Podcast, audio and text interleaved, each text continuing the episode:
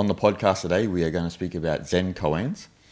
So, a Zen koan, for those of you who don't know, is a riddle to test the practitioner's maturity or advancement on the path in spirituality and in Zen specifically.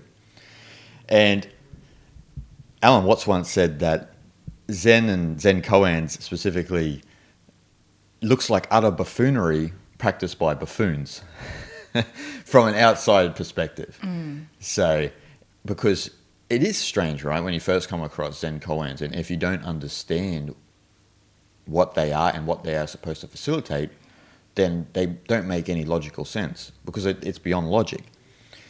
And so, koans are one of the main practices in Zen. And if we look at the two main schools of Zen, if we look at Rinzai and Soto Zen, Rinzai's main focus is koans, while Soto's main focus is just sitting, so zazen. So, but then there's, you know, an alternation. That there's a belief that, in some sense, either the koans going to the depth of a koan will benefit your sitting practice, or the the depth of understanding a koan is accentuated by your, your sitting practice. You know what I mean? So there's a there's it's an either or thing, and so this Zen riddles. We'll, we'll talk a lot of. We'll, we'll, mention a lot of Zen of these Zen koans today. We'll go through them, and there's a, a variation of Zen koans. You know, there's the Dharma body koans. There's the koans that teach through devices. There's the koans that clarify through words.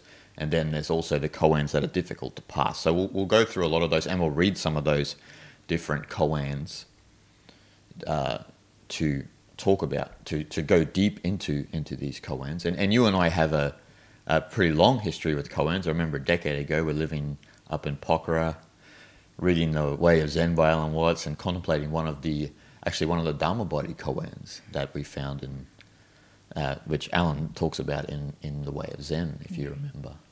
So koans, they teach the authenticity of the practitioner's development in Zen. So it, it, it reveals their maturity and understanding of what Koun Yamada Roshi would call the essential world. So koans themselves arise from this essential world, you know, what we would call Brahman or Tao, or what the Buddhists would call the void or the Dhammakaya. So these koans arise from that reality. They're not linked, well, they are linked somewhat to this world, the actual world, the phenomenal world, but they are from that essential world, as what Koun Yamada would say. And that's what they're trying to uh, evoke in the practitioner, even in people who are listening today and, and, and you and I, it's the, the, the purpose of the koan is to thrust you into that essential world. So they arise from the essential world and they take you back to the essential world, you see. It's almost like um, we are living in somewhat phenom- phenomenal world, right? Mm. But Zen koan is to ask a question. Through the question, a practitioner should be able to see the essential world through the phenomenal world. Yes.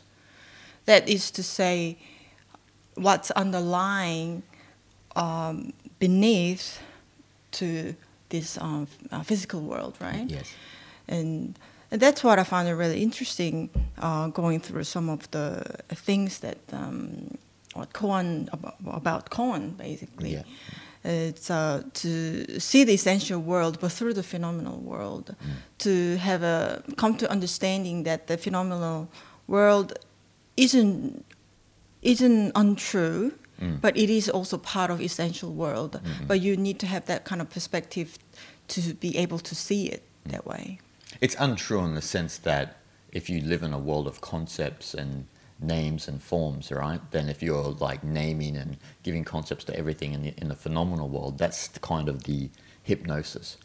Because you're not seeing, like what you said, you're not kind of seeing the essential world in the, phenom- in the phenomenal world. Yeah. And that's what in Mahayana Buddhism they would call, you know, samsara is nirvana, nirvana is samsara, right? So samsara, this this world of duality where we're caught in this time loop uh, where nirvana is just the eternal now. It's like seeing the non dual reality within duality, so to speak. Yeah, uh, in a phenomenal world, you can just see quite easily, mm. right? Names and form and mm. Things like that, which we um, get to experience everyday life, right? Mm. But to be able to see the what the underlies beneath that it, it, requires a lot of um, work actually mm, right because mm. you need to be able to lift your perspective in reality a little bit so the zen buddhism is a based on realism mm. that realism is the essential world mm-hmm. and yet practitioners always get challenged to be able to see that underneath the phenomenal world right mm. and that's what zen koans are about yep. to it's somewhat like I thought it's kind of interesting in that you will have to have a somewhat logical and intellectual mind to be able to understand the Zen koans, mm-hmm. right? But to come up with the good answer to pass the koan is to mm, be able to bring that answer in a very intuitive but also spontaneous way, mm. right? Mm. That's why it's very tricky and very difficult, mm. and it takes a lot of time to develop that uh, perspective from that perspective to be able to see the world that way, right? Uh, to meet the fine um, line, the perfect middle way between intuitive perspective and logical and intellectual uh, perspective, right? Yeah. That's where I think you can come up with the perfect answer, but it also has to be spontaneous, right? Yeah. It's uh, it's not easy task at all. Well, that's why what's called a buffoonery because, mm-hmm. like, from a logical perspective, when you read a koan or you know, some of the ones, especially the ones that are diffi- the, the so-called koans that are difficult to pass, you like you have no idea what they're really talking about on a certain level, and because it's kind of beyond logic, and so that's why it's more to do with the irrational sphere of the mind, and one of the problems within not just spiritual practitioners in general, but with people in general is over rationality and so koans are supposed to thrust you back into that irrational world. The irrational world that apparently is not good for you and you should try to avoid. They're trying to get you back to that because they're saying that there's something in the irrational sphere of the mind that is connected to the essential world. The rational world is a calculator calculating the phenomenal world, the actual world that we experience with our eyes, with our senses, right? And so we have to get sort of beyond that in not just in Zen Buddhism, but in any spiritual path, you're supposed to try to get back to that irrational sphere of the mind, what we would call in cognitive sciences hot cognition, right? So you're trying to get back into that field of where like things like wu wei and effortlessness and all of that all arises from. And like you said, you're trying to act uh, immediate but also appropriate to the situation. That's the height of actual Zen practice, right? Is uh, when you begin koan practice, you start to act spontaneously, but a lot of the time you may not be appropriate to whatever the master or the teacher is is asking of you. And so that's at that next level when you start to act appropriately to whatever situation it is. And that they translate over into life skills that you take out of the monastery and you know that's how you behave in general. So when there's a situation, then you begin to act appropriately and immediately to each and every situation the um, something that we need to really look at about being um, intellectual and rational is that we when we rationalize things we usually get get trapped into over rationalizing things right? Overthinking overanalyzing all these things then Alan Watts once said that people like to worry about a lot of things, which is usually come from the memory and their past experience, right? The past past memory and the yeah the emotion emotional state that they experienced in the past from that experience, right? Mm-hmm. So that worry about things that actually not necessary most of the worries, right, in, in our daily life. So that, like, how much you can over rationalize is that you get to stage where you think of things that like and then you go like you are worried about that in fact there is nothing to worry about Mm. you get to that level of uh, over rationalizing Mm-hmm. so when you get to that level like you will completely get blind by what's really happening around you right your your immediate reality and and i think zen practice is all about to get you to see the what's really happening around you. For example, uh, when sun comes up, s- the sunlight is going through you. These uh, simple things, that, but you you need to be able to s- see that. You need to be able to feel that your immediate reality at all times, without get caught into like petty little things in your own mind, mm, right? Mm. And that's the that's actually pretty challenging. Hundred percent, hundred percent, and it, well, that's what they're supposed to facilitate, right? To get you out of that. Even like what you said, we worry when we don't have anything to worry about. That's mm. that's the that's a social habit, right? Like we we we feel like we ought to be over busy. We feel like we ought to have a lot of things to pick up and have our mind to mull on and, and you know to marinate and ruminate on when in the end zen especially zen is saying drop it all and don't give the mind any toys or tools to to pick up and play with. It's okay to just reside in the essential world. The the operation of the koan is to get you back into the field of the essential world and abide in that essential world. That's what it's trying to do because that essential world is within all of us. Call it, you know, the Atman or whatever, if we translate over into other languages. But the difference, we could say, from, say, if we talk about Vedanta or, or yoga or Sankhya, they would say, they would give you a mantra, right? So the mantra keeps you fixated on Brahman. So it keeps you trying to bring your mind back to Brahman, you know, this and that. Where Zen is not opposite, but different in the sense that the koan is there to to just riddle the rational mind and the intellectual mind out of an understanding of what it think you know because we- we- we're constantly in this habit of believing that we can come up with logical conclusions for everything. There must be a logical conclusion for this. And zen would ask what's the logical conclusion of a sunset? What's the logical conclusion of a of a, a bee pollinating? You know what what what are the what is the logical conclusion of these things in nature and this ties back to its uh, essentially its Taoist roots, because because Zen is kind of an outgrowth of Mahayana and, and Taoism, Chan Buddhism, like in, in China, and so you're trying to constantly get out of this logical conclusion, and that's a bad habit we all have, right? We all there must be a reason, like you know, one of the what's one of the the most famous sayings in the world? What's the meaning of life? There is no meaning of life because you're trying to give a logical conclusion to something which is beyond logic. There is no meaning. Life itself has meaning to the point that you give it meaning, That's right. you know, but it life itself has zero meaning because it's beyond logical conclusion.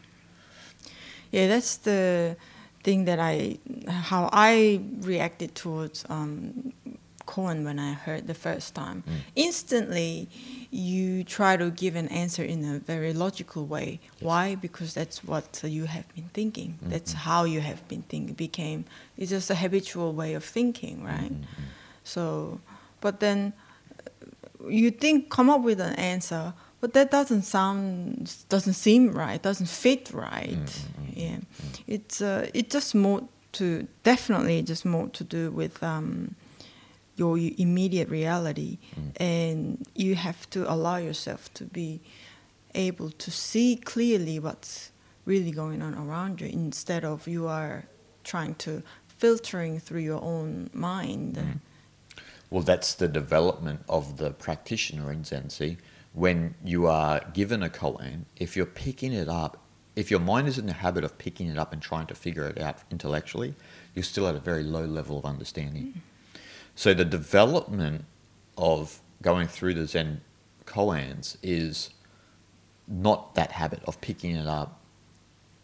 But that's a that's a, a, a transformation of the mind. See, that's a mind that's residing more in the essential world, and so when it when it hears the koan or it reads the koan, he or she, it essentially is brought back to the essential world. It understands the koan. The koan is to facilitate the essential world. That's it's to un- understand that world and there's not an intellectual understanding. As as you know, we'll go through some of these koans, and but there's not an under, there's not a uh, an intellectual understanding. There are, in a sense, like I mentioned, some of the different koan styles. Like if we look at the uh, uh, clarify with words, in a sense, you can see that there's a uh, some sort of you can understand it better than, for example, if you listen to a Dharma body koan or a koan that is difficult to pass. Mm.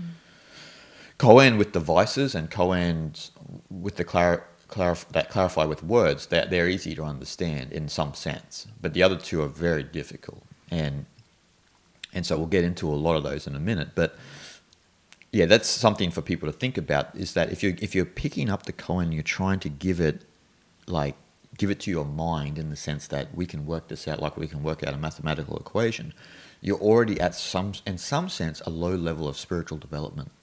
The thing is, when you hear the Zen koan first time around, right? What we instantly think first before even try to answer it is that what would be the right answer? because yeah. in our education, we we ought to um, come up with the right answer to solve the problems, right? Mm, mm. And from doing so, you get the good grade, right? Mm.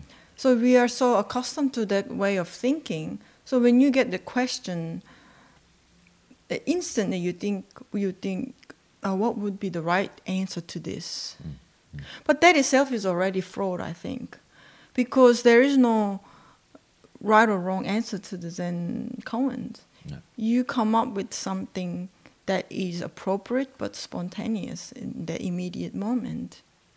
So that you should not think of what is the what would be the right answer. That itself is already you ruined the um, test pretty yeah, much, yeah, right? Exactly, and that's a good point because if we look at the you know the farmer and son story, what's essential about the farmer and son story in Zen, where we'll see the the farmer has infinite patience and so that's what you have to also have with the koan. So if you get the koan and you're sitting there, and you try, you got the pen and paper out and you're, you're trying to work it out and this and that, you're already, like you said, you already failed. Yeah. Because you're not being patient with the koan. You're not letting the koan do its work on the inside. You, you are kind of handicapped to feel the question, yes. right? Yes. Instead of trying to intellectually thinking about the question. Yes, that's right. That's right and that's that's what Zen specifically is trying to get you out of that intellectualizing of the of of a question or of a riddle or a puzzle. It's trying to get you out of all of it. it doesn't matter.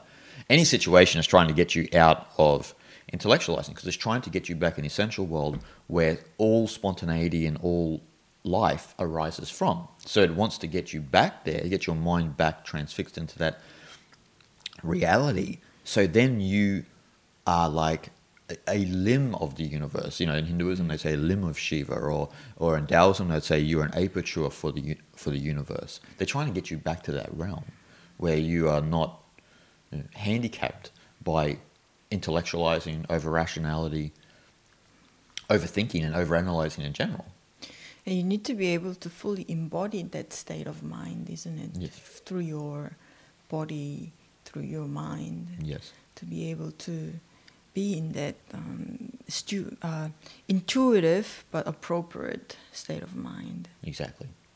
So we'll start going through some of the koans now. We'll, we'll begin with the Dharma body koans. And for those who are not familiar with that sort of terminology, Dharma body is kind of like the, the Atman in Vedanta or the. Actually, you could translate that as Buddha nature, suchness, tathata in, in, in Buddhist philosophy. So it's, it's basically our essential nature when we talk about Dharma body koans. So you know, why they are called Dharma body koans is because they're supposed to thrust you back into the, the Dharma body. Mm. They're supposed to throw So that's uh, one kind of Zen koan. There's one kind of Zen Right. koan, yeah. There's many kinds of Zen koans, as I said. We'll go through some of the more popular styles, like I said, where we've got the Dharma body koans, we got the koans that teach through devices, we got the koans that clarify through words, and the koans that are difficult to pass. There's other variations, but we're getting too technical if we go into that realm. So we'll, we'll keep it simple so people can kind of understand. But so when we talk about the Dharma body koans, I've got three specifically here that we'll, we'll check out. And actually, you're familiar with a lot of these ones. So, as you know, uh, Joshu is, is very popular in uh, you know Zen history and the lineage of Zen. And so these are these are three Dharma body koans. Actually, I'll read four. I'll read four here. Uh, so the first one, a monk asks Joshu in all earnestness, "Does a dog have Buddha nature or not?" Joshu said, "Mu." Mu means no. No. Hakuin said, "This is the second Zen koan." Hakuin said, "We know the sound of two hands clapping. What is the sound of one hand?" Now, th- there's different translations of that. Some people say one hand clapping, but actually, but the proper translation probably should be what is the sound of one hand, not one hand clapping. And then the next one, a monk asked Tozan. Tozan is uh, Tungshan Chochu for those in Chinese. Uh, a monk asked Tozan in all earnestness, "What is Buddha?" Tozan replied, three pounds of flax. That's one we were talking about out of uh, Alan Watts's What the Way of Zen. I think that's one of the very well-known ones. Yes, Mm. I've mentioned it in, in most of my books actually. Yes, yes. And then the last one, uh, Tai Bai asked Baso in all earnestness, What is Buddha? Baso replied, The very mind is Buddha. So, first of all, like the first one, when, when Joshu's, when he asks, uh, by the, when he's asked by the monk, does a dog have Buddha nature? And he says no. So, I guess you know when you instantly when you try to figure that. Well, first of all, uh, the monk is is asking Joshu about something that should be immediate and should be uh, uh, an understanding. It's not essentially that the, that the dog really has no Buddha nature. You know, he's trying to get him out of, in a sense, out of the over analyzing about who. That's who, what's testing. What's testing them. with this question? I yes, think. yes. Mm, like you would think that hmm, everything is part of nature, so that the dog must have Buddha nature. This is uh, you Yep. see already intellectualizing, and you're thinking, Yeah. Mm. rationalizing it, right? Then you say, you, uh, the answer is yes. It's like just like a bloody um, the question uh, uh, and to answer the question of in an exam or something. Yeah, yeah, exactly. Yeah, yeah. Yeah, And Joshu's not very politically correct, obviously. yeah, because it's gotta be um, spontaneous. it's got to be spontaneous, right? and it's got to hit you, and it's got to hit you at a level that takes That's you That's right. Takes you out of that mind. Yeah, it's gotta be spontaneous but intuitive, and it has to be in. Uh, it has to be appropriate as well. Yeah, exactly, exactly. Yeah. So, It's- it's so Joshu's just he's he's just functioning from that spontaneous nature, and so he's just given spontaneous response. But it's appropriate to what the monk requires. You know, because the monk is too caught up in, like you said, like we can all sit around and wax lyrical about all beings have the Atman and all beings are part of Buddha nature, and we can wax lyrical, and he just comes along and goes, "No, I think he you you would get scolded if you were to say that. yeah, exactly, Like yeah, it- almost like a, um, the I don't know master would say, oh, so you know all this, Yeah, yeah. this type of thing. yeah. Yeah. Mm. definitely well eastern spirituality and philosophy in general is not a place for political correctness or it social all. justice warriors or any of that it's about the truth people Yes. and Hakuin's one interesting right we, we you know we know the sound of two hands clapping what is the sound of one hand instantly when you hear that if you're at a good you're sitting around you're sitting around I think I can hear it. I think it- and it's like, no, no, you're missing the point. Like because instantly, when if you're at a deep level of understanding, when you hear that, that should thrust you into the essential world because You you know, for example, the sound of two hands clapping. We all know that. Yeah. Yeah, yeah, yeah. Yeah. But what's the sound of one hand? Mm. Instantly, when you let the koan work and you just allow it to do its thing, it puts you, it takes you out of, of rationality. That's right. Because the question itself is quite um, stupid, right? Yeah, yeah, yeah, yeah. yeah. Because it doesn't make any sense. Yeah. I shouldn't say stupid. It just doesn't make any sense. No, it doesn't make sense. Yeah. Because that's not clapping, No. right? No. But yeah, that's the whole um, motive of this question to get to get you out of that mindset. Yes, yes. Some of the translations used to say, "What's the sound of one hand clapping?" And then you had some clever people going. Ah. It's like this, but actually, the proper translation is, "What's the sound of one hand?" One hand. Because two hands on the, uh, when they have friction and they hit, they make sound.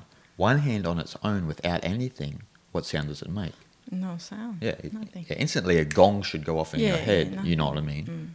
So, and one of the ones that you and I have the longest history with is you know uh, Tozan's one or Tungshan Chochu. Uh, what is Buddha?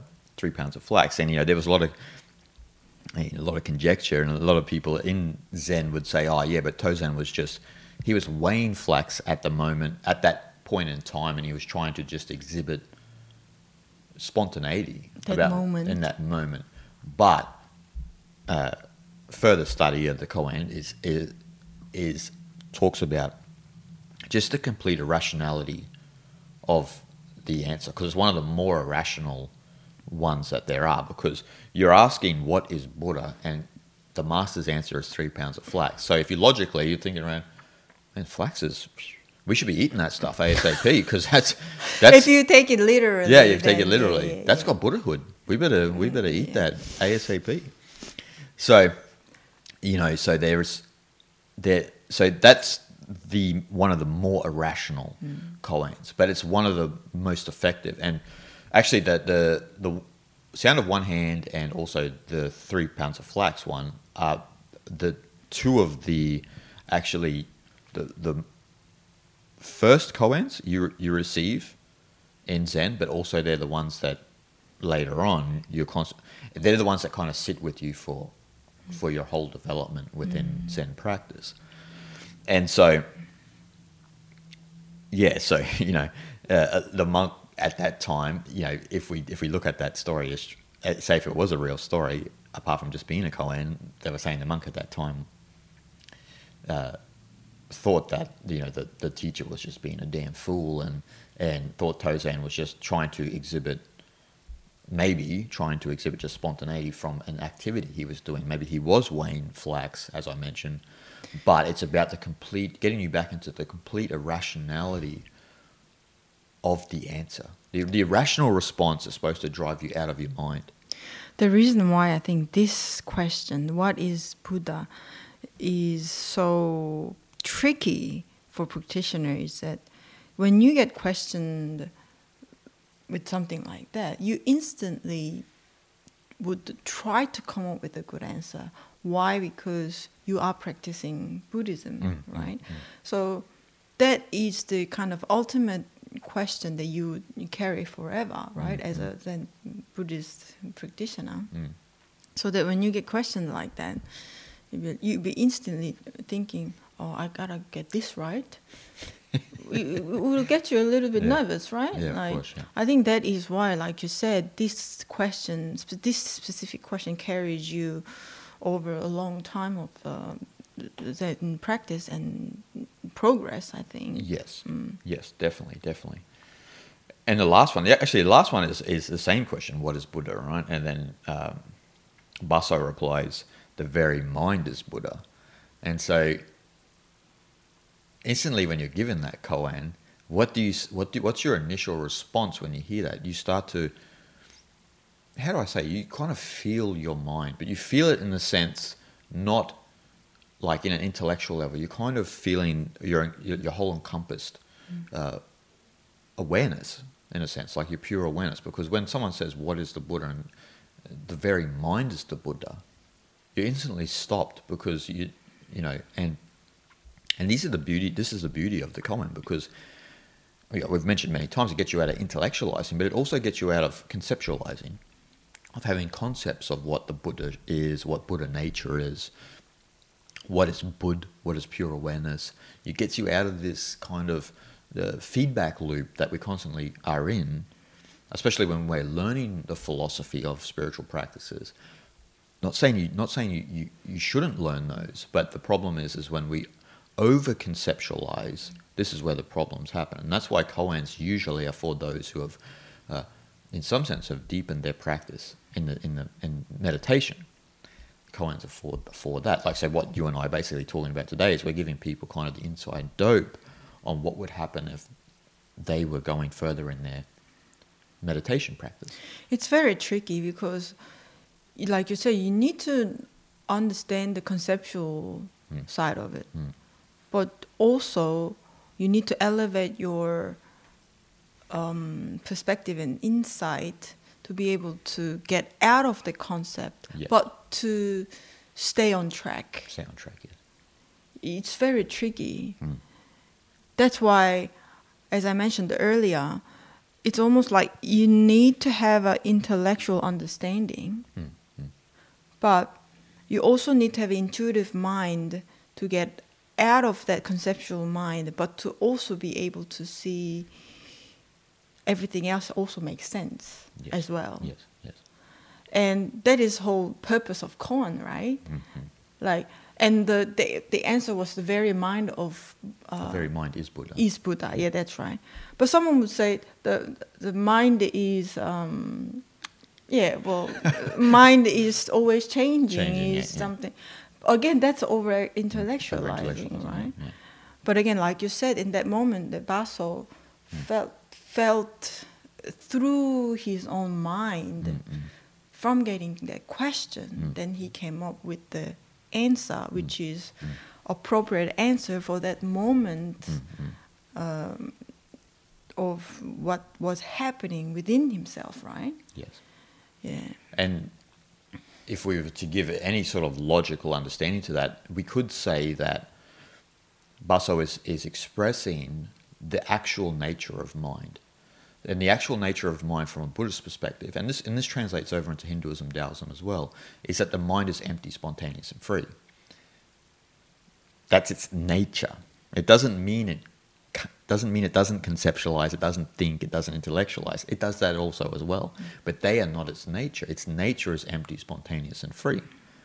That's its so-called irrational nature. That's the that's the uh, connection with the or the reality of the essential world. Is that empty, spontaneous, and free reality? Yeah. Again, that's uh, you. You get to see phenomenal world, Mm, but also you should be able to see uh, essential world, Mm, mm. which includes the phenomenal Phenomenal world, yeah, yeah. and which is that nature. Yeah, of course. nature. From that place, there's no distinction actually between essential and it, it's No, kind it's kind of a commingled reality because you're seeing it just you're actually seeing it from the empty, spontaneous, and free place, Yeah. and so everything is well from that perspective shanti. You know, what I mean, everything is peaceful. Everything is actually in some sense non-dual and one, and so that's the uh, the reality of from that place. And so I was going to say something, but I forgot what it actually was uh, to elaborate on what you were saying. But anyway, I may think of it later. But there's, you know, so that's again, they, those are the Dharma body koans, right? Those ones to try and get you out of yeah, rational, rationalizing, intellectualizing. They're all doing that actually. Again, it's like you said, Dharma, Dhamma body body was uh, Atman, Yeah, yeah. Brahman. So that, that the question is, um, yeah, something related to that. That, yeah, yeah. So that, So in Buddhism, you'd say the suchness, like that's that Yeah. that the tathata, Mm. that suchness, you know, like that the thusness, that that reality that we're trying to constantly get back to Yeah. in in practice in um, our our spiritual path, and so you know, koans are facilitating that, and so we'll move on. We'll move on to the next um, the next style of koan which is uh, in, one of my favorite ones, the, the Koan using uh, devices. And devices means like using something as a, a device to awaken uh, someone's reality. So, um, one of the more famous ones was a, a, a koan involving uh, Obaku, Zen master, and so. A, a question was posed to Obaku. What is the fundamental truth of Buddhism? Obaku gave him 60 blows. It's just, So, just like, whoo, Yeah, yeah, yeah. like, yeah, but do you see the, the see the see the use of the device to shock hmm. the the monk? Bang, bang, bang, bang, bang. You're asking what is the tr- oh, you're asking what is the truth of Buddhism? I'm going to give you 60 blows. Did you get it? So it's so that device is to, is to get you into the essential world. That's what the device is for. so how does that work? So the master asks you a question. No, no, no. They, No. they the, the student asks the master the question. Obaku is the one giving 60 blows. Uh, student asking Yeah. master a question. Yeah, so it's a question in Rinzai was what is the fundamental truth of Buddhism? And Obaku gave the disciple 60 blows. Ah. You know, they usually use the, the stick on the shoulders. Yeah, and really loud. yeah, yeah, yeah. Yeah. like. So, so do you see the, the use of a device to get you back into that essential world? Uh-huh. So, yeah, so disciple asked the question the Yeah. master. Yeah, yeah, yeah. And the master gave What is the fundamental answer. truth of Buddhism? The answer is 60. The answer is this. so, see, this is why I said earlier, you can understand, and, and we'll get to the uh, clarifying with words next, but like the, the device one and the clarifying with words, you can kind of understand what it, them a little bit more than the, the dharma body. That's like mind blowing. Yeah, yeah, yeah. I, I like that. You like that, yeah? Yeah, I like that because because it's so obvious question as a student. What is the fundamental, Yeah, fundamental, truth of, truth Buddhism. of Buddhism? Yeah, yeah, yeah. And you want to hear that answer from your master Mm-hmm. as a Zen practitioner, yeah. and then just. That's the answer. But So- that's so true. So true, yeah. Like Because you, cause see, look, you're intellectualizing, right? You're, you're, you're out. that's right. So where do you need to go? You the master going like just to wake the hell up yeah, you wake the hell up. And what do those blows do? They bring you back to that reality. because it is like that. Like, I mean, I think we heard something like that from Alan Watts' talk. I think Mm. um, when you practice zazen, Mm. and I mean, we know this. And when you when the master see you a little bit like leaning this or that way, moving back and forth, and you mm. just Yeah, yeah, yeah, Ah! of course. Yeah. We know that from Zen practice. yeah, yeah, just like get out of it, yeah. yeah. wake up. Wake up, yeah. Because you're, do- you're not just that you're dozing. Usually, when the body is moving around, it means you're kind of wandering with your mind as well. So you're out. You're out of that Yeah. presence, or you're out of what- like what the dharana, what the, the term in yoga, the, the heightened sense of concentration. Yes. You're out of that reality. The other day I was listening to Alan Watts' talk, right? And he was talking about some other one of his friends who was very um, renowned uh, Buddhist teacher Mm. who gives a, a lecture here uh, now and then, back in the day. Mm. And then she uh, came up in the lecture room and people sitting and they look around and like, why are you here? Why are you all here? and just yell it out, wake up! yeah. like just just Yeah. screaming, Screaming, right? yeah, yeah. and people like like yeah, yeah, yeah.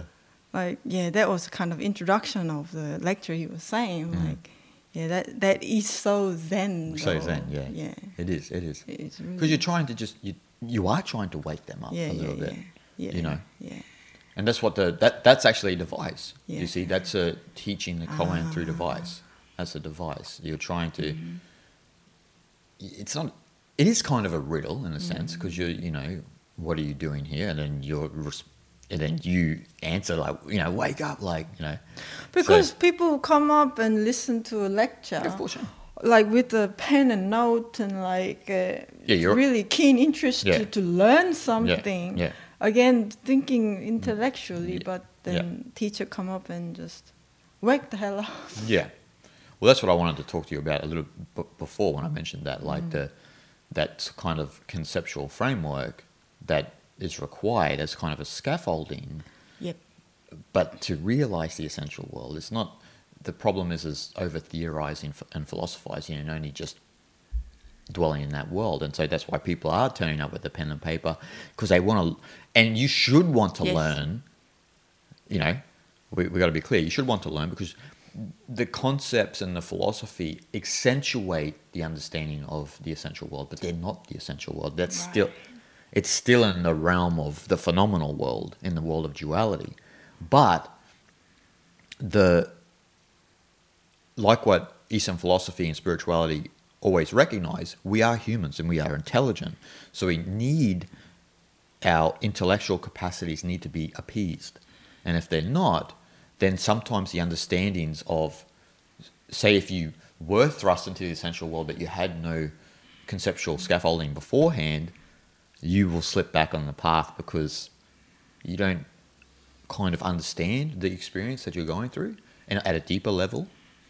And that's kind of like what you and I are trying to do here with this podcast is trying to give people a lot of the conceptual frameworks to, to develop their practice because that's what we've learned for a long time. And so that's, you know, I'm going off of what we were just talking about, but that's what I remember. Like it ties into sort of what you were talking about is that, that, the, but again, the problem is, as Lao Tzu would say, that's all well and good, but if you get stuck in the habit of over learning and over theorizing and conceptualizing, then that's going to inhibit your spiritual development. Yeah, I mean, a lot of uh, Buddhist masters in the history all said the same thing Mm. that you can read all these uh, sutras and heart sutras and diamond sutras, sutras after sutras, and 100%. But none of them really matters in the end Yep. if you were to cling to those uh, words, Yeah. right? Yes. Eventually, you will be able to just burn it all Mm. and just walk away. Walk away. but with full, f- fully understood Mm. kind of mind. Like, And the person you're talking about, though, is the enlightened person. See, they can mm. burn it all. yeah, So we need to clarify that, like, because mm. in the end, you can do that. At the beginning, you, I mean, and we've seen this too, right? Where mm. people will read someone, and someone may have said, "Oh, you don't need all these books, you don't need all these rituals and this and that," and but they haven't done any practice and they haven't made any, you know, philosophical development or even spiritual development, and then they just end up being the same person they were before. So, what you're talking about is from the perspective of an enlightened person. Yes. When you get to that stage, when you reside in the essential world, according to Zen, you don't need all these rituals, and you don't and you don't need to actually pay homage to the Buddha anymore. You don't need to do all of this. You can just go about your business because you've you've you've there. You worked it out. The other stuff is, is related to the phenomenal world. You know. Because that the just the device comment just got me straight like mm-hmm. back into like Yeah. here, Here, yeah, yeah, exactly. like this, re- yeah, Yeah. the present moment, yeah. six what Six blows, six flows. yeah. That's the fundamental of truth of Buddhism. got it, got it. got yeah. it, definitely, Definitely got it. You, Yeah. you cannot not get in it. That's what I mean. See, those device ones, they work really, really well. Yeah, because it just it gets you to snap right out of your own mind. Exactly, exactly. Like, yeah, just straight away. Straight away, yeah. Just uh, if Everything just falls away. Just, yeah, yeah, just Conceptualizing, theorizing, intellectualizing. yeah. None of that. that that's all gone. It's all like, gone, Yeah, yeah. yeah. Instantly, it just evaporates. Yeah, Yeah. Yeah. It's fun. it is. Yeah. Yeah. yeah. Some other device ones, which I'll, I'll talk about. Uh, there's two other ones. There's a there's the koan where the teacher has a, a picture of water, so like you know like a water jug. So Pi- ah, picture. Pitcher, uh, yeah, yeah. So not not a not a pit. A Yeah, picture. pitcher, yeah. So like let's just say a water jug, right? And it's sitting on the table. And there's two disciples there, and he, he asks the disciples, This this is a water picture, but don't call it a water picture. The first and so he's he's trying to evoke an immediate response out of both of them, mm. right? And so the first guy, so that's the device, right? The water pitcher is the device. The first student goes, Well, you can't call it a sandwich. And then and then the teacher goes, no, no, no, that's too intellectual. Mm. And then the other student just knocks the water, water jug over and walks away. And he's like, this is good. He passed. He passed, yeah, he passed mark. You see, so his immediate response was not to give even a verbal answer. He just knocked it over and just Because it's complete nonsense. complete actually. nonsense. Yeah, yeah. Well, that's you know that's what oh. the teacher's actually giving them. They're giving them complete nonsense and how they're going to respond to it. And so, in saying I, you can't call it a sandwich. The the students thinking of Trying to get an answer from somewhere else. Somewhere else, like, yeah, yeah. To give an answer. Yeah. And actually, when you when you ask that question by the teacher, there's actually no verbal answer you can give.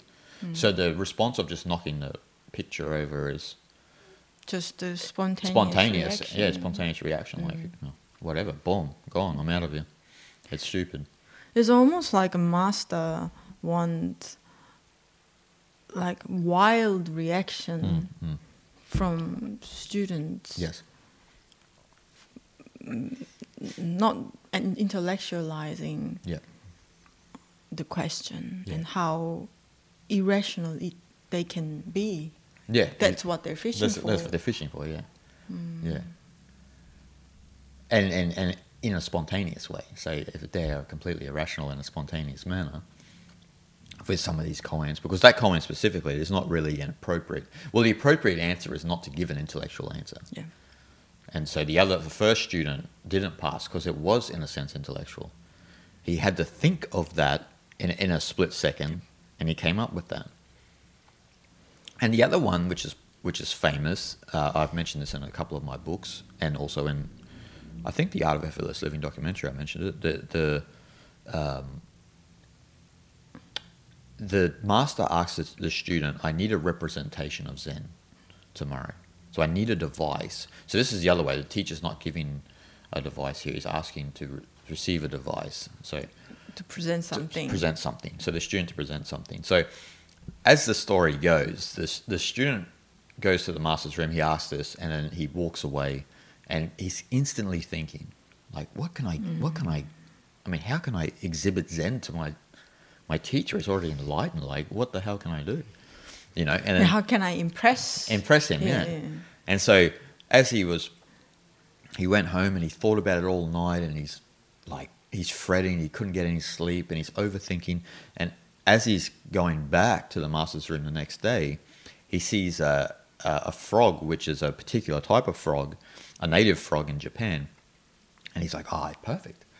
And so the when he gets there, the teacher says, "Okay, can you exhibit Zen to me?" And he goes, Frog. yeah, and he's like, no, it's too intellectual, mm. too contrived. The teacher already knows he's thinking mm.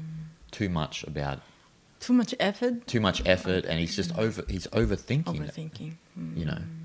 so he had to put in a lot of thought to think that the frog is going to somehow That is right. is going to somehow impress the teacher. What would impress the teacher, we don't know in that situation. Mm-hmm. But th- this, the point of the story is mm. that it's not so much the frog; it's so much it's more so the overthinking of trying to come up with a logical conclusion to the answer, the to answer the master. Yeah, yeah.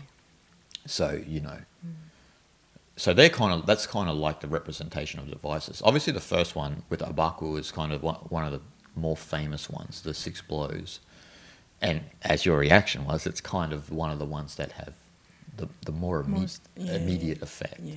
You know, there's so many ones with devices that we could talk about, but that one specifically is one of the best ones. And so we'll move on to um, clarifying with words. Now, as I say, clarifying with words is similar t- to actually the with devices because you can you can you can actually see what they're doing with this with these ones. You know what I mean?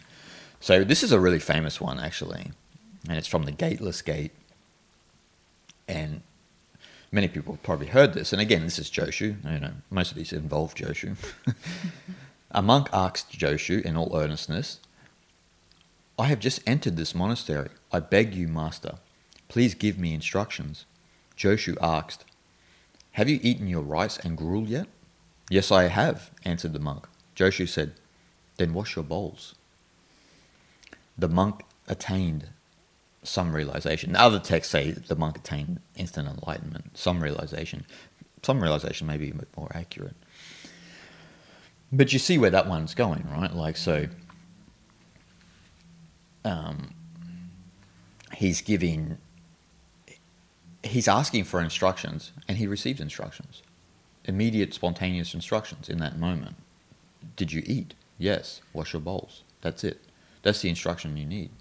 It's not anything more than that. Mm. You see that the monk's looking for more. He's looking for a logical instruction or a logical understanding, but the, the simplicity is the answer.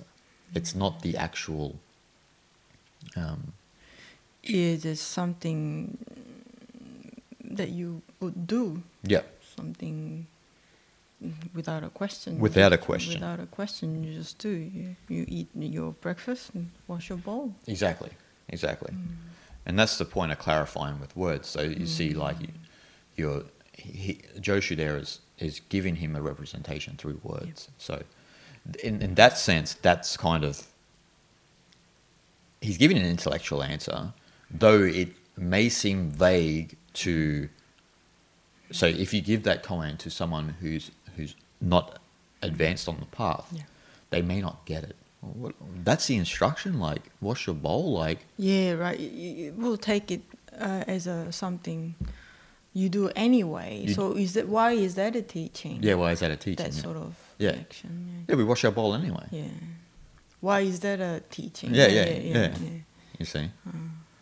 but he's giving, he's giving the monk instructions. That's almost like uh, Lin Chi yeah. said, um, you hungry, you eat, mm. move your bowels. Mm. You're tired, lie down. Yeah, yeah. And that's path to enlightenment. That's the Buddha way. Yeah. That's the simple path. Mm. It's not over theorizing, over conceptualizing, over analyzing. Yeah. It's about that. So you see, the monk was hungry and thirsty for knowledge. Yeah. Joshu just said, "This is what you do here." The knowledge is in just the, the simple things. The knowledge, the Buddha, the way of the Buddha, is in washing your bowl. It's not in overanalyzing, over theorizing. But the essence of the koan is to the response of Joshu should actually put you into that essential world. Right. So him saying, "Go wash your bowl," instantly the feeling, again, you should have upon reading that koan, it should put you back into that essential world. That is so uh, grounded. Grounded, yeah. Yeah, grounded and kind of simplest, simple mind. Yeah, because the essence is he's looking for instructions. He gave him instructions if you understand that he gave the right instructions, then that puts you in the in that field. Mm. That's why in the Koan it says he attained some sort of realization or he attained enlightenment in some other translations. Because it, Joshu is exhibiting the immediate and spontaneous reality. That's all there is. There's nothing else. Yeah even even the teachings of the Buddha are still something that I have to think about that come from the past that I have to present to you in the future and so forth and so on and you have to learn this. But you're looking for the deeper understanding of the Buddhist way then I need to bring your mind back into like you said that immediate moment from you reading uh, listening to the six blows. You need to bring the individual back to that place. So that, that's what Joshu's exhibiting to to the, the monk in that in that passage. Yeah. And so that's a, that's those those are the ones that are sort of clarifying with words like what it is, you know. Um, yeah, giving uh, from giving words. Yeah. You, you should. Uh, get it. You should right? get you it. Should yeah, get yeah. It. yeah. So they're more descriptive, right? That yeah, yeah. that koan is more descriptive. It has sign of an. It has a beginning and it has an end, mm. as opposed to you know what is the Buddha three pounds of flax. It's it's psychobabble if you don't understand yeah. uh, Zen philosophy and, and Buddhist philosophy in general. You kind of almost need to look through the to look through the words. Exactly, Right. exactly. What what's uh, between the words? Yeah. If from that you will get the get the teaching. Yes. Yeah. Yes. Mm. And one of the other ones, it's it's another famous one. A monk asked Joshu, "What is Joshu?" Joshu answered, "East gate, west gate, south gate, north gate." so, again, what does that mean? East gate, west gate, south gate, north gate. He- He's all these gates. Mm. Well, no, the, the, the, the moral of the story is Joshu's everywhere. Yeah. It's not. Well, essentially, there is no Joshu. Yeah. The essence of Joshu is everywhere. So he's clarifying with words what the nature of our, our Buddha nature is. It's not a, a localized awareness, it's everywhere. That's the nature of that koan. Again, Joshu is just a name. Just a name. Someone's name. Just someone's name, yeah. It doesn't have a, any actual meaning No, or nothing. no. Just a, yeah, just a word. Just a word. Mm. Really, what Joshu is is East Gate, West Gate, South Gate, North Gate. That's what it is. It, the essence of all of us is everywhere, but we uh, associate with the localized awareness. And see, do you see the monk is at a perspective of the localized awareness? He wants to know who the person is, who Joshu is, and Joshu knows that there is no Joshu. It's a name that I've been given, but I am beyond name and form. Mm. Essentially, my my essential nature. Right. You know. The question is so like Yeah. out of it question. yeah, yeah, yeah, yeah. So again, that's the. There, there's many ones that clarify with words, but those two are very simple for, for, for people to understand, you mm. know. Mm. And and so usually on the path, this is where we come to the koans that are difficult to pass. So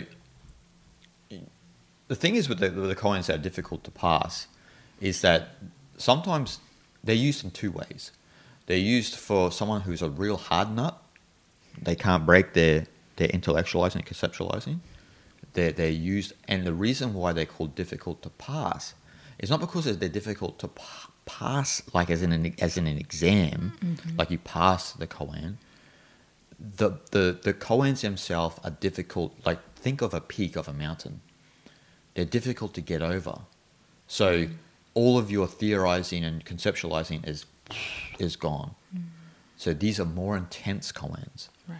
to get you out of it. They're used for for the hard nuts, like the the lay person who's who can't quite get the the dharma body koans or the devices or the clarifying with words. But they're also used for people who are who are far developed on the path too. Because essentially it keeps you in the well, reading these koans keeps you in the essential world. Mm. Yeah, when I heard a difficult koan, I thought literally difficult, koan to pass or Yeah, something difficult like to that. pass, yeah, but of course, yeah. it's more so for people who have such very intellectual Yeah. mind. Exactly. Mm. Well, the difficulty, well, the thing is, the koan is supposed to work on our inside, right? So the difficulty in this sense is within us. The difficulties reside within us. To overcome it is difficult. To overcome it is mm. difficult. Do you see, that's why they call the, the, the koans are difficult to pass, because the, mm. the, the difficulty lies within us, because some people have developed or have been conditioned to be super rational and overthink about everything and intellectualize. And that's not their fault. That may have been their upbringing and so forth and so on. But from the Eastern perspective, we all have, we, well, we, we are all Buddha nature. Deep down, we're all the Atman, we're all the self. And we need to get back to that place eventually because that's where we're going to go anyway when when the body falls away. Yeah. And so these ones that are difficult to, to pass are designed for those who just have had more so and and that would likely be most people Yeah, that is true. in, in the modern world, right? Because we we live in this super rational reality where we think that since post Enlightenment Europe, where rationality became the big the big thing, that we think that this is the best way for us to live, and obviously with the way the world is now, we need to reevaluate that, and we need to look at alternatives and different cognitive approaches, which Eastern spirituality and philosophy facilitate. And so, let's have a look at some of these ones that are difficult to pass. So, um, where is it? So, the first one the wind blows in the azure sky, and the floating clouds disappear. The moon rises over the blue mountain, a single bright jewel. Mm. so, yeah, exactly, exactly. Y- Your initial sh- response should be, "What, what the hell? yeah, what the hell?" Mm. All right, second one. The rain lifts, the clouds converge. The dawning is midway. Like myriad delineated peaks lie the emerald crags. so, again, a koan can be easy for one person, but it can be difficult for another. That's what we need to remember. And so, when we talk about difficult to pass, as I mentioned, the difficulty of the koan lies within the student or the practitioner, not essentially in the koan. See? Yes, it's subjective. It's it, subject- it's it definitely- can be it's- easy for some people, and Exactly. That's why, like I said, the difficult to pass ones are usually for two particular people: a beginner who's a hard nut to crack, and a, a very advanced practitioner. Mm. But they're used differently, mm. and and when we say understand, we're not talking about again logical understanding. The understanding means that it puts you into the essential world. That's the understanding. Ah. So in a sense, you're seeing the the aestheticness of the koan and the beauty of the koan when it puts you into that that that realm, that field. And so, like like I said, the first one, the wind blows in the azure sky, the, and the floating clouds disappear. The moon rises over the blue mountain, a single bright jewel. So it's almost like, in a sense, like poetry yeah, that ah, yeah, that's how I feel. Yeah, that's it's, right. It's almost like poetry, but the thing is, is that the reason why, in a sense, they it makes com- in some sense com- doesn't make any sense at all, is because they're supposed to be so difficult. You see, that's why they're difficult to pass. Remember, I said it's like we need to think like a mountain peak, Yeah. like you're trekking up to Everest and you're out of oxygen. But the out of oxygen here is that the conceptual uh, thinking and intellectualizing, you're out of breath because when you read that, you're like, huh? the, the, this look that I have now, like where you sit there and you're vacant, Yeah. that's actually what that is supposed to evoke. It's supposed to evoke an emptiness out of you because there's not really an answer to this koan. Not that there's an answer to any of the ones that we've read so far. I think for this one, why it's difficult is that you wouldn't know how to respond to this. No. That itself is already Yeah. like that's why Yeah, that's why it's difficult, yeah. Yeah. Because there's no real, there's no, the other one it's not a question. It's not like No. it's not demanding anything. no, no, it's just like poetry. yeah, And there's nothing really that you can answer. Like, what can you answer? Um, floating clouds disappear? Of course they disappear. I mean, like, you can only make statements about it. right. But, like, if you're sitting there and trying to rationalize and intellectualize this, you can't come up with an, with an answer. Whereas if you look at some of the ones we read before, you know, the, the, the three pounds of flax one, okay, maybe he was measuring something at the time. And you can, you can come up with Some sort of, um, some sort of logical conclusion that you think will appease yourself. But here you can't come up with anything because the moon rises over the blue mountain, a single bright jewel. So, in some sense, what you can get from these ones that are difficult to pass is the emptiness of the nature in this comment. Do you see? The moon rises over a blue mountain, a single bright jewel the the imagery evokes an emptiness when you think about the the moon over the mountain there's you know when you see that in nature there's a it evokes an empty f- not not an empty feeling in a negative way but an emptiness within your mind because you you're kind of come into harmony with but the clarity. the clarity yeah mm-hmm. and same when the wind blows in azure sky the floating clouds disappear so the sky is it's completely really completely empty and pure it's just the clouds are are obstructing that reality. You see, so the the these koans themselves are, are in subtly speaking about a, not- uh, like a absolute reality, but through poetry and through nature. It almost like wants you to feel again. Yeah. It allows you to feel the, the way of nature again. Yes. I think that's the that's the intention behind the, Yeah. these difficult ones, Yeah. difficult koans. Well, you you know the f- famous one with Tozan, which is the, you know, when I didn't when I didn't know the, uh, the mountain was the river and the river was the mountain, and when I did know, the mountain became the mountain again and the river became the mountain again. Uh, the river became the river again. It's like what the hell is he talking about? Yeah, that's right. But these are the difficult to pass ones. See, like, so first of all, everything was upside down when he thought about it in a certain way. When he thought about reality in a certain way, the, the mountain was the river, and when he was conceptualizing, because he couldn't make sense of reality. But when when he became enlightened, everything was just as it is. And these difficult to pass ones are trying to tell you, on a very subtle level, the way things are, and in a way that well, it's obviously difficult to pass, but like, because there's no real understanding. I mean, we could unpack this any which way you want, Yeah, yeah. and we could both come up with different conclusions, but there's no conclusion to this, really. No. It's almost like a verification of the essential world. These mm. these these difficult to pass ones. It's a verification of the essential world. Mm. For an advanced practitioner, that's what they see. It's a verification of the essential world. So when they hear it, they themselves are already dwelling in that essential reality. So when they hear it, it's kind of, I don't know if you want to say a reminder. It's just like, if you're a fan of Bach, it's like listening to Bach. It's like listening to a beautiful piece of music. That's what it's like for the advanced practitioner. But for the ones that difficult to pass on the inside, for the beginner, it's it's a completely different thing. It's a thing to get you back, so you can hear the music. Right. You know, because most people can't hear the music in this koan because it's too difficult. You know.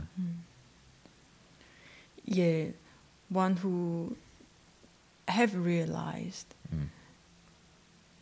this koan will get you in that state of mind. It's kind of a uh, yeah reminder, reflection, Yes. bit of that. Yeah. And for the one who hasn't realized it, it'd be like it, it it'll it'll allow you to have that experience. Yeah. Yeah. Well, it's like coming across Bach for the first time. You listen to Bach for the first time, you don't hear what the experienced ear hears in the music. Mm. You see?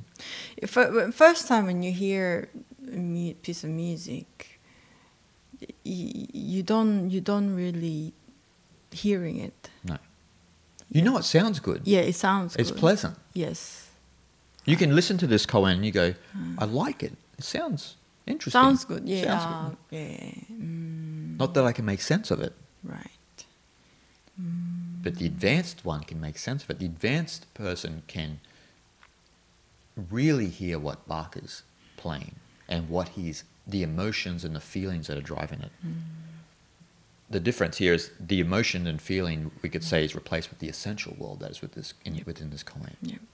Can you feel the essential world in the koan? Mm. What are you talking about? Your ear's not attuned. Mm.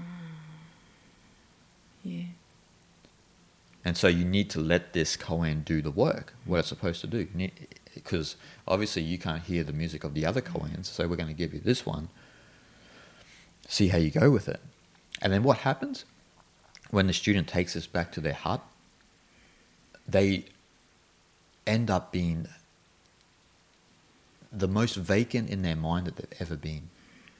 Because when you constantly read this koan, you know that there's not a logical conclusion. And then what happens in that process? You, you, you start to actually get get it. Yeah. You know, not that there's a get it in a logical way. Get it in the sense that you can feel the beauty Mm. in it. Yeah. Mm. Yeah, it just uh, um, suggest you to clear up your mind, Yeah. right? Yeah. And just allow yourself to purely feel what it says. Yeah. Mm.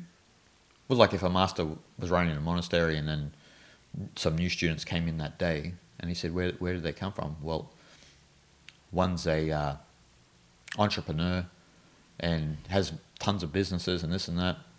He goes in the difficult to pass category. Because Straight up. straight up, mm. because that's going to be a tough nut to crack because he's spent his, or, or she has spent his whole life intellectualizing, theorizing, worrying, and, and this and that, and caught in a dualistic reality that doesn't really exist. It only exists in the mind of the person. That's right. You know, there's, you know, there's many universes are going on within all of us, right? And we all experience reality differently. But especially people like that, they experience reality like a certain way, you know, and it's usually a stressful and an anxious reality. Yeah, I think this difficult koan is for for everyone. I think for all of us. Yeah, for all of because us, we yeah. all live in quite busy life, and just every day is just um, be full of uh, things that you need to do, and mm. Your mind is always always rushing and thinking, and Mm. it's never have that spacious place within yourself. No. Mm. So, in talking about all of the koans today that we've talked about, if we look at the famous Heart Sutra, right, where, we- where it explains form is emptiness and emptiness is form, again, that in itself is a koan, right? That's like one of the, the great saints. That's a good point. Yeah. It's, it's a koan in itself. Mm. And it's alluding to the essence of reality itself. What we spoke about before between the, the two sides of reality the phenomenal or the actual world, like that people experience in the, in, the, in the duality in the field of the senses, and the essential world, that non dual reality which we all come from and we all go back to, and, and is immanent with, within all life. But it's only there for those who have cleansed their mind to see. again like um, when we look at the space the Mm. universe Mm. it's a, a lot of i mean a lot of us will think that it's a whole lot of empty space out there Yeah. right Mm. but many um, philosophers in the past and also actually um, many scholars who studied uh, neo-confucianism Yep. would say it's just full of full of space i mean full of things in that space Full of energy. full of energy yes it's not just empty they see through that empty space Mm, mm. meaning they understood what that empty space is so important Mm. to give birth to manifestation right Yes, yes. and they were they were able to see it that way and they Mm. had that level of perspective Yep. i think that's the big difference um, many people will see the world as it is as just a dense solid um, what this is table this is cup Mm. like just very simple conceptual way of uh, interpreting things Yes. right but then there's people who uh, can see through things. This is not just the table, not just the dense world. Mm, mm, mm. You know, it, it's a perspective thing. Yeah, And- it's a perceptual thing, right? Yes, that's right. According to each and every individual, those who really understand and those who don't. Like you mentioned, space. It's it's similar to like well, it's the same actually to the Taoist mentality of you know what's what's more valuable, the space, the cup itself, or the space within the cup. And so you're you're, you're flipping the the the concept of reality on its head because we think only in sense of the duality, the, the world of forms, the phenomenal. But what about space itself? What about including the reality that actually holds the world together? Even the space between you and I, the space between all of us. That actually holds us together like glue. And I know that that may sound a bit weird, but that's, like you said, from a Neo Confucian perspective, like if you look out at the universe, they tell you to contemplate on not the stars, but the space mm. within the stars because that itself is full of energy holding the universe together. Yeah. And so, to get to the essential reality, you need to realize that as well. You know, Again, just the, the last phrase of the very first chapter of Tao Te Ching. Yes, yes. Darkness within the darkness, the manifestation of all things, yeah, right? yeah, the gate to all mystery. Gate yeah. to all mystery. Yes, that's right. Mm. So that's exactly the same uh, interpret, interpretation, form, and emptiness. And in talking about the first chapter of the Tao Te Ching, the, it describes the mentality that you were talking about. Ever desiring, one only sees the manifestation. Ever desireless, one sees the, the Tao, one sees the, the origin of all life. You see? So when your mind, in a sense, is transfixed on a reality mm. of form and of concepts of what you can get out of reality, a sense of I, mm. then you can only see the manifest world. And you only operate within the manifest world. And you, you don't even know about the other world, Yeah. you see? That's not even in your scope at all. You didn't know about it. Yeah. It's not a concept of knowledge. Not at all. It's not a reality, not an experience. Yeah. And so, what these koans are supposed to do is bring those people back into resonance with that essential world. So then they don't just see the manifest. Mm. And they're not ever desiring. They're ever desireless, as it says in the Tao Te Ching, you know.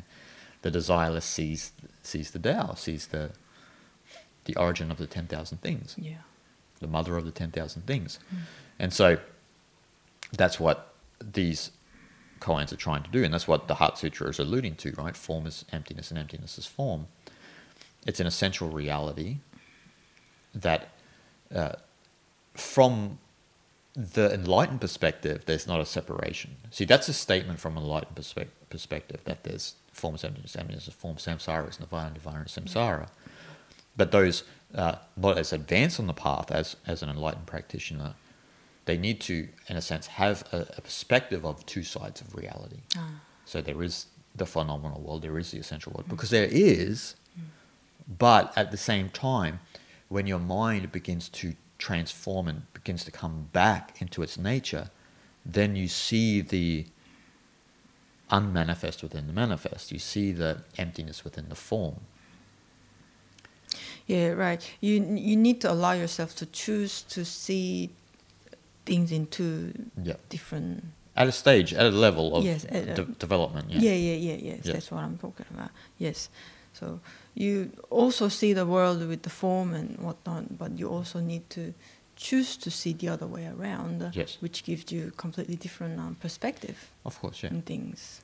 You need that, just that distinction, because the distinction does exist, but from an enlightened perspective, there's the, the reality is one. There's not Yep. not a separation. But uh, uh, you and I, or anyone listening at that stage, of course not. So we have to continue to understand that that there are two sides of the coin, but the coin is one coin. You know. in the end, ultimately, again, like uh, in the path of Zen practice or whatever Eastern uh, spiritual practice, you need to be able to sit in that middle way, Yes, isn't it? That yes. is the um, ultimate mm, place, Yes. and that is the enlightened uh, place to be, right? Yes. Yeah. and it, in everything is perfect in balance the way you perceive the world Mm. and you can actually move through either way right Yes, of course. Yeah. at times and but you not get cling you don't get cling to either side Yes. but you are you, firmly stand on that middle way Yes. yeah Well, there's a the Latin scholastic word, one of my favorite words, aeviternal. So the individual that sits on the cusp of the middle way, basically, of eternity and time. right So what we're talking about there is we're talking about the essential world and the phenomenal the world. phenomenal world, world of form, the world of emptiness. Mm. So that individual that sits on the cusp, so right in the, the middle. Middle, yeah. So they live in both worlds, and and in some sense, the worlds are not different. And again, them. like you mentioned before at the beginning of the podcast, that there you acknowledge there are two sides of reality, but in the end, all of that is one, Yeah. and that is that itself is essential world. Yes. That again, that again, that, that's a pure non non dual Non- perspective, isn't yes. it? Yes.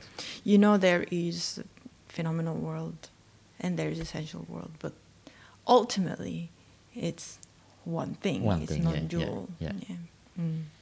And the real nature of the world is the essential world. Yep. You know, so we have the phenomenal world, and we can say that they both exist as one. But the real nature of the whole world is the essential world. Yeah. Just like I think there is emptiness before all things, Yes. before the Yes. form. Yeah. There's only emptiness. One begot two, two begot three, Yep. three begot the ten thousand. Yes, that's right. And so the problem in our world is the average person doesn't know about the essential world. Mm. Even, you know, let's speak truthfully here, even religious people don't know the essential world because it can't be known essentially through devotion and this and that. It can only be known through deep contemplative practice and meditation and so forth and so on. Very experiential, I very think. experiential. And if the average person, for example, if they came up, if they came in contact with that essential world, we wouldn't have any conflict in the world. It wouldn't exist because there would be no reason for any uh, artificial separation, no uh, causes. You wouldn't have a cause or an agenda to impose on reality because all causes and agendas have caused all the trouble in the world. You know, no matter whether you are reacting to a certain cause or you are causing the cause, it doesn't matter. They're both spawn from the same incorrect perspective. So if you understand the essential world, there's no reason to act that way. But that requires us to get the whole world meditating, the whole world contemplating koans. and, and I don't think many people would be interested in this in general. Maybe the audience had watched our podcast, but if you're really uh, focused on spiritual development and actually the peace of the world, then you need to turn to this sort of contemplation because you're becoming in itself a contemplative scientist. You are dwelling in the lab of your own being. Well, you cannot um, expect the world to be peaceful without you practicing peace, 100%. right? Yeah. So that's kind of um, yeah, it's just a no-brainer. No-brainer, It's yeah. just um, something we need to um, put in action to create the change, right? Yeah. Yeah.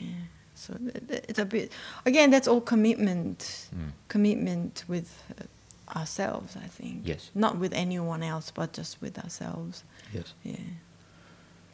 And so the the the the, ever, the spiritual development we need to get to with koans, we need we need to practice koans. For everyone listening, and you and I as well, we need to practice koans in tandem with sitting meditation. And this is one of the points of of Zen. To, for us to get to that level that you're, we were just talking about, we need to practice both of those to get to that level of uh, abiding in the essential world. You know, living from that place and seeing the world in a differently actually you see the world in, in a different manner because you see the world more you know as i would say in vedanta you're seeing the world as brahman you don't see it anymore as this as maya as this dualistic reality that uh, evokes a emotional response out of you that confuses you confuses your mind into thinking that there's this uh, you know different agendas and different beliefs and so forth and so on. This differentiation begins to disappear. This partiality begins to disappear and you come back into that impartial reality. Yeah, from doing s- sitting meditation, Mm. I think we can challenge a lot of things within ourselves. Mm. Meaning that, like, when we, for example, we are drinking tea, right, Mm. and we taste the tea, Mm. and we feel the taste of the tea through our own mind.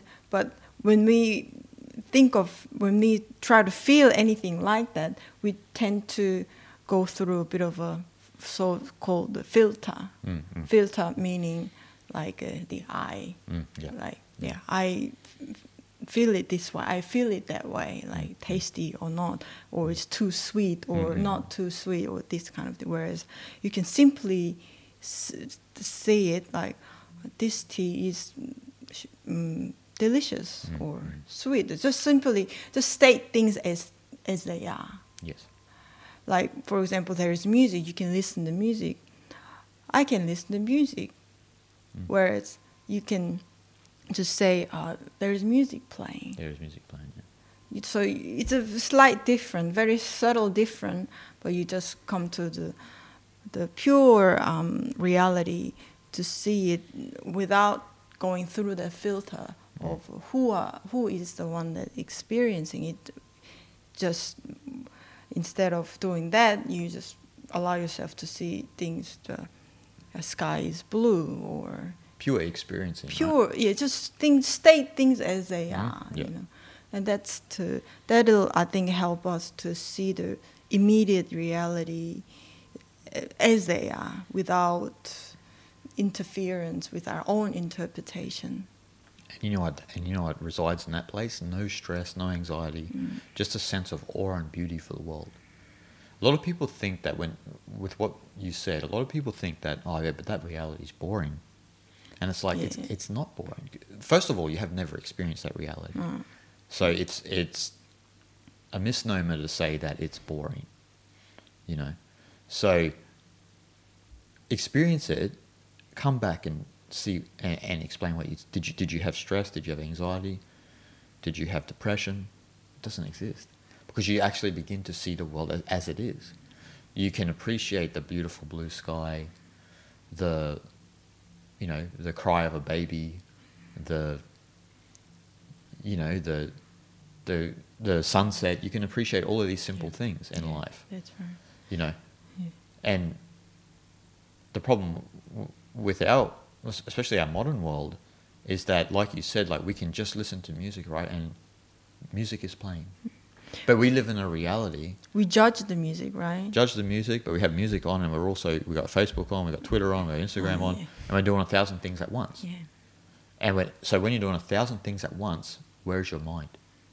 What part of that is it focused on? Concentrate on. It's not. It's scattered. The mind is scattered. Or f- f- fragmented It's fragmented. And so what is what what happens with the fragmented mind? It leads to stress and anxiety because the, the point of the mind itself, its function is to concentrate. Is to focus on one thing. That's right. Like that's why when we do sitting meditation, the first thing we automatically should do is what the awareness of respiration. Yes. Yes. Breathing. You watch your breath. Mm. But there's two way to do. I mean, like ultimately, there's only one way to do this. But what how what we what we, we usually do is that you try to control your breath Mm.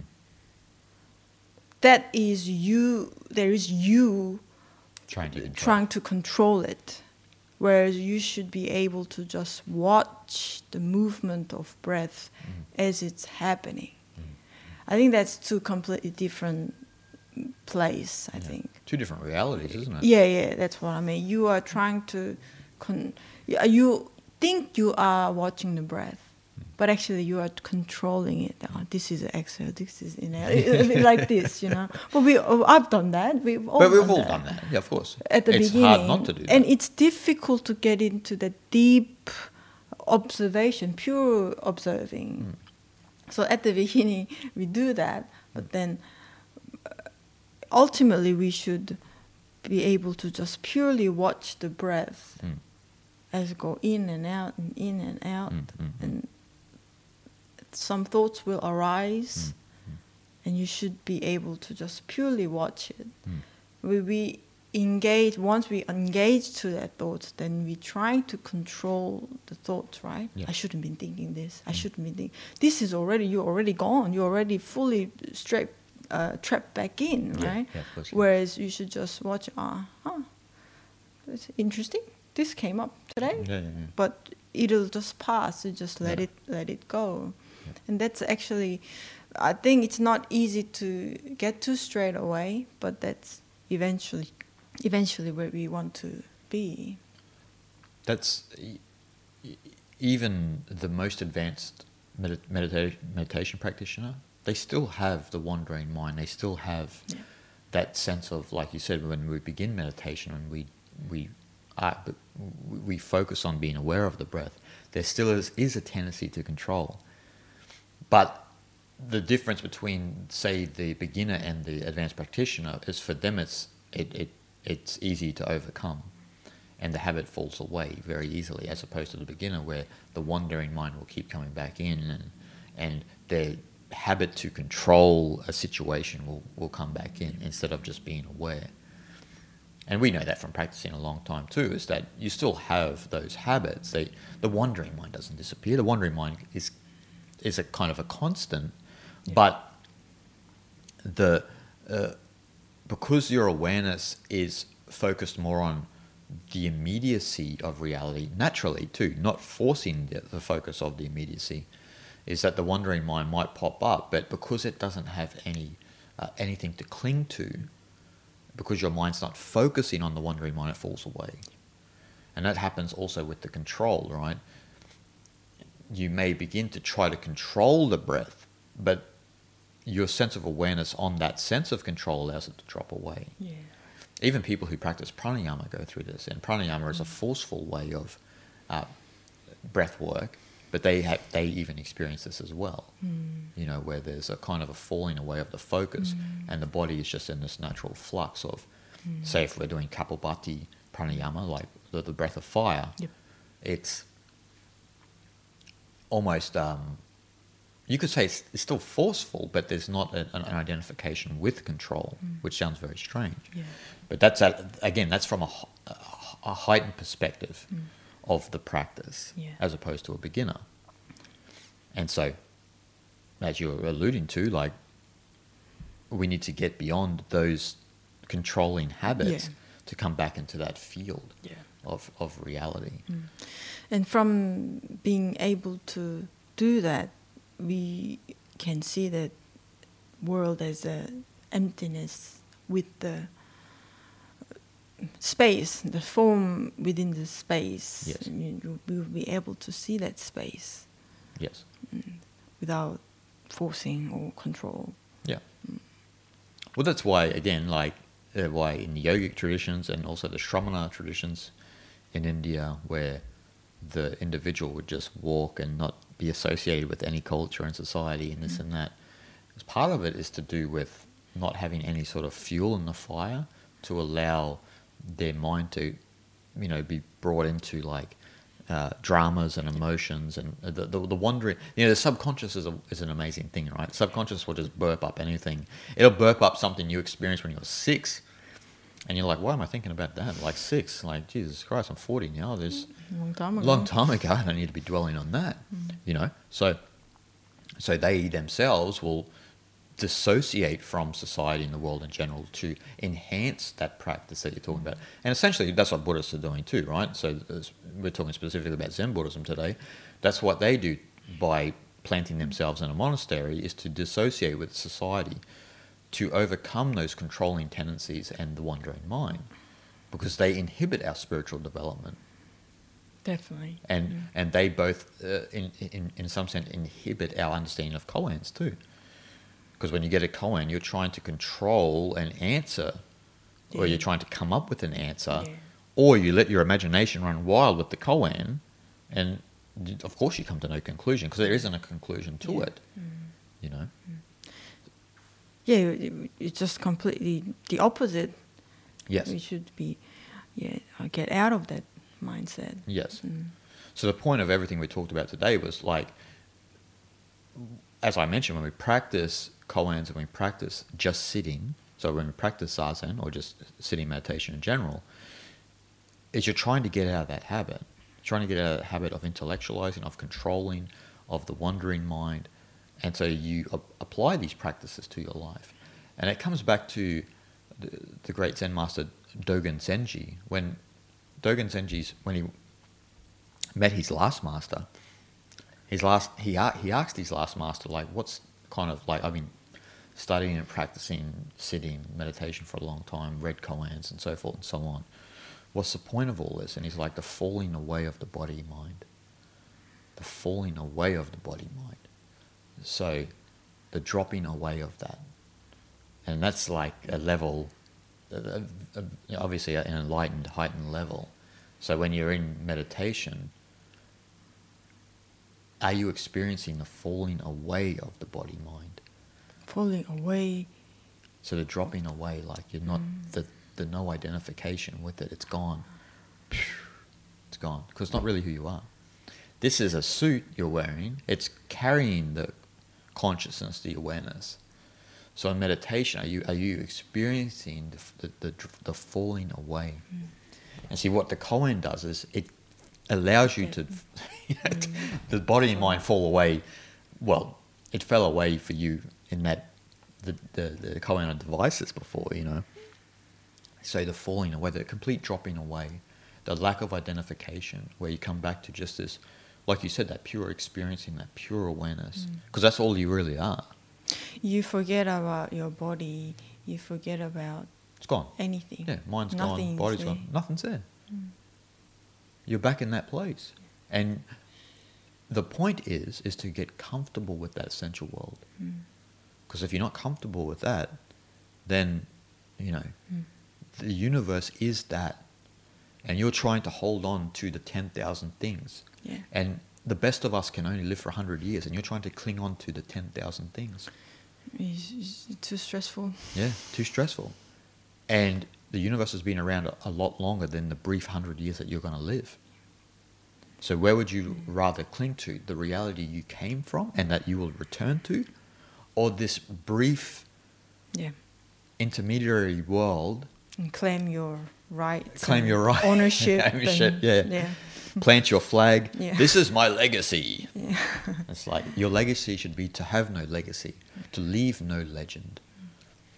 It should just to be ordinary and to experience the falling away of the body mind, mm. as, as Dogen yeah. experienced. Mm. Yeah, really good because, yeah, I in a deep meditation. Mm, I mean, when we were in a like a forest uh, monastery in Thailand and place like that, you do get to experience that just pure awareness in a just dark place, but it's good place, mm. you know. Yeah. There's that just a pure observing, yep. pure awareness. Yeah. You remember that film Yoga Yogasanas? The, the yep. on YouTube. The, yeah, yeah, yeah. Indian, re- Indian, Indian film. Really nice uh, mm. independent document uh, film. Movie, yeah. Yeah, about forty minutes long, and at at the end, spoiler alert, at the end, the the the yoga yogic fella mentions to the guy who was kind of wound up in, you know, fame and for not fame, but like fortune and and yeah. the ten thousand things. Mm and he was always afraid of the dark. This guy, right? And then he brings him into the cave, mm. and then he's like, I, am scared of the dark." And when he's in there and this and that, and he's like, "Just you know, get comfortable. This is the ultimate truth. This darkness within darkness. All there is is the breath. Just breathe. Get comfortable with this reality." And a lot of people will think, "Well, that's pretty grim." And it's not grim at all because you haven't experienced it. You're speaking from the level of the phenomenal world when you say it's grim and depressing. Yeah, but once you experience, you know that place has no fear. Nothing. No form, no concept. There's no you. No you, yeah. What a relief. That's what I mean. oh, yeah. What a relief. It's, it's a good place. It's a good place a good to place be. to be, yes. Yeah, it is. It is a. Well, it's not just a good place to be. It's that's the only place. That's actually. the only place, really. That's where we came from, and that's where we all go back to, mm, right? Mm. mm. Get used to it. Get used to it, yeah, and that's what Eastern spirituality is about: about getting used to it, about um, coming back to that essential reality, yeah. coming back to that world, and not raging against the dying of the light, as as they would say in what was that in Interstellar. Michael Caine was like rage, rage against the dying of the light. It's like ah yeah, and it's like no, no, no, don't rage against it. Embrace it move into it. But first, get comfortable with it while you're alive. Get comfortable with the idea of the falling away of the body and the mind. Because actually that's what that's all there is. So in deep meditation, when you go to the to the the the depth of meditation, that's what you experience, the falling away of the body and the mind. And koans in tandem with just sitting is, are supposed to evoke, evoke that. I would recommend everyone listening, not just, for example, some schools, like say Rinzai, there's, there's m- probably too much focus on just koans and not as much on sitting meditation. I think they need to go hand in hand more so. And um, because they complement each other. Definitely. You know. Not just one or the other. Yeah. And again, I read that about the koan that you pass the koan doesn't mean necessarily that you will be in that uh, pure awareness state forever. Forever, of course not. and it's not like a not anything like badge of honor at all. No. It's just a, like a reminder and reflection Mm-mm. of your practice. But it, that's not just the end goal or something that you need to achieve No. at the end of the road. No. Yeah. Well, that's the thing. Like in Eastern spirituality, a lot of people think that when you are enlightened, you are forever like in bliss and, and this and that. But life goes on. You know, there's that the old phrase, you know, before enlightenment, chopping wood, carrying water. After enlightenment, chopping wood, carrying water. I was just thinking that. yeah, you know. Yeah. So, like, if we use Japanese terminology, when you experience satori, the thing is, after experiencing satori, you still come back to your senses, but you've recognized the essential world, you've recognized the reality, and you have more of an affinity with that as opposed to the phenomenal world. And the reason why you continue to practice koans and sitting meditation, not just a reminder, but about br- bringing your mind back into that reality to abide more in that more so than not. It's the same with moksha in, in Hinduism. That's the same thing. The reason why people continue to practice meditation that one after they've experienced moksha is the same reason. Because life still does go on. Yeah. The guru still teaches. And the guru still has to eat and still has to take a crap and still has to deal with people's problems uh, phenomenally. But their perspective of the world is from the from the Atman. You know, and that's where we want to get to with well, that's where we all want to get to is that that's where our reality is, is lived from. Def- definitely. And I think also the mind is such a fragile thing. It can easily slip back into that phenomenal world. Yeah. So that we need to. That's why all these even great masters keep practicing Yes. for entire their life, right? Of course. Mm. Of course. Because like what Shunryu Suzuki said, you practice because that's what Buddhas do.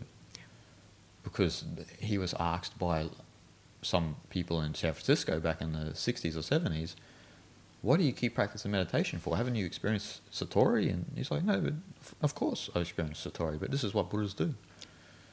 Just like, you know, someone, a, a, a grass cutter cuts grass.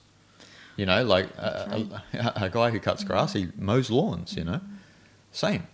Buddhas meditate. They they dwell on koans. They, you know, that, that's what happens.